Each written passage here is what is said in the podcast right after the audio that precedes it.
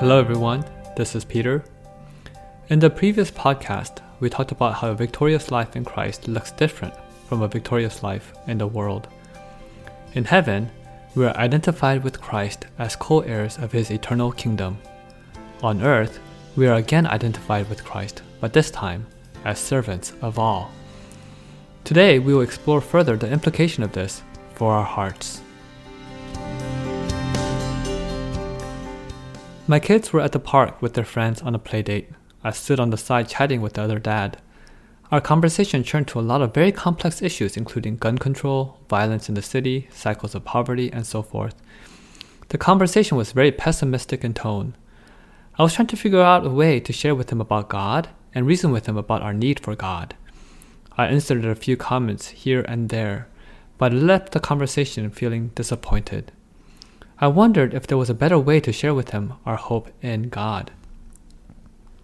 That evening, God spoke to me through a dream. A group of us were teaching about reaching out to people and sharing the gospel. As a crowd gathered to listen to us, suddenly the Spirit of God came upon me. My body started trembling as the Spirit filled my inner being. Then, it was as if the Spirit took control of my mouth, and He said this, "God doesn't need our minds. He is smarter than us. God doesn't need our strengths. He is stronger than us. Take your heart with you. His heart burns like fire. Let your heart lead. The burning fire of God is what people need." Then I woke up with an intense awareness of God's presence. When I woke up, 1 Corinthians 1:25 came to mind. It says, "For the foolishness of God is wiser than man's wisdom, and the weakness of God is stronger than man's strength." In life, we are told to lead with our cleverness, our skills, our wisdom, our charm, our eloquence, our abilities. We use those things to gain influence, applause, or promotion. Through the dream, God was giving me a warning and an invitation. He was saying, "I'm not in need of your wisdom. I'm not in need of your strength. I am God. What I want you to do is to display my heart. My heart has the power to transform people's lives. Let your heart lead and display my heart." The message was to lead with my heart and display the heart of God. This can only mean that my heart has to become a reflection of God's heart. My heart must become a mirror of God's heart. The Bible calls this circumcision of the heart. See, circumcision of the heart is the presence of God coming into our inner beings with power through the Spirit to transform our hearts such that our hearts begin to beat like the heart of the Father. Let me say that again. Circumcision of the heart is the presence of God coming into our inner beings with power through the Spirit to transform our hearts such that our hearts begin to beat like the heart of the Father. God circumcises our hearts. He makes our hearts a mirror of His heart. Then He displays His glory and presence through our hearts for others to see. How can our hearts beat like God's heart? How can I love as God loves, see others as God sees, and be moved in my heart for the things that move God's heart? Of course, there isn't just one answer. Each of our journeys will be unique. But apart from God's intervention in our lives, apart from the Spirit of God reaching deep into our inner beings, it is impossible. No amount of wisdom or strength will make it happen. It needs to be a God thing.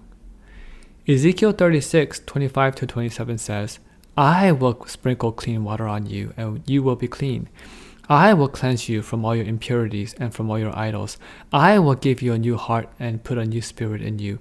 I will remove from you your heart of stone and give you a heart of flesh. And I will put my spirit in you and move you to follow my decrees and be careful to keep my laws." We need God to put His Spirit in us and make our hearts like His. God needs to intervene. I remember my freshman year of college. I was struggling a lot with faith. I wondered where God was in my life. I wondered why He felt so distant. During that time, I decided to serve in the homeless ministry at church. Every Sunday, we packed bag lunches, went out to the streets of Boston, and sat with homeless people. We sat there listening to their stories and just being present with them. One time, we decided to host a meal for them at church. We prepared a lot of food and went out to the streets to invite them to the banquet.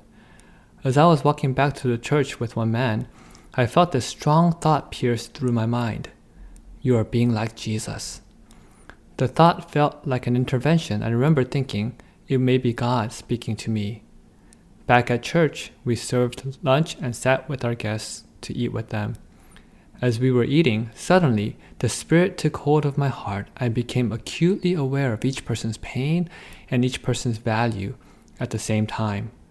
The experience was so strong that I began to weep.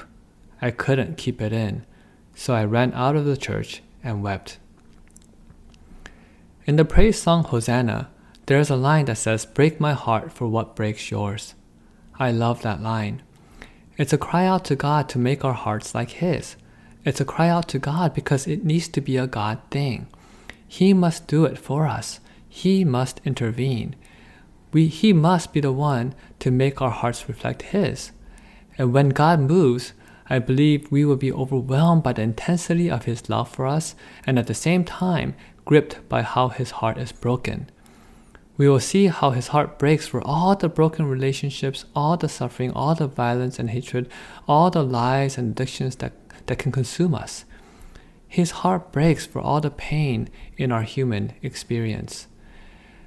When our heart beats like God's heart, I think there will be a deep identification with the broken heart of God. The Spirit of God said to me in my dream, God doesn't need our minds, He is smarter than us. God doesn't need our strength, He is stronger than us. What God is looking for in us and in the church is not wisdom or strength. The world and its systems lead by putting on full display its wisdom and strength. It's how one gets ahead in our world. The church must resist all temptations to lead with our wisdom and strength. Instead, I believe the church must lead from the heart of God. I believe we must lead by reflecting His heart of love that is broken for this world. My freshman year, outside of that church, I wept and wept. It was as if God was lifting a veil and I got a small peek into His broken heart. What I saw in God's heart broke my heart too, and I wept. But I believe that I wasn't weeping alone. I believe my tears were an extension of God's tears. Through that experience, I began to discover that our God is a God who weeps with us and through us. That would be the topic of the next podcast. May God intervene for us in our day, so that our hearts become a reflection of His heart of love that is broken for the world. That's the end of today's podcast. Thank you for listening. God bless.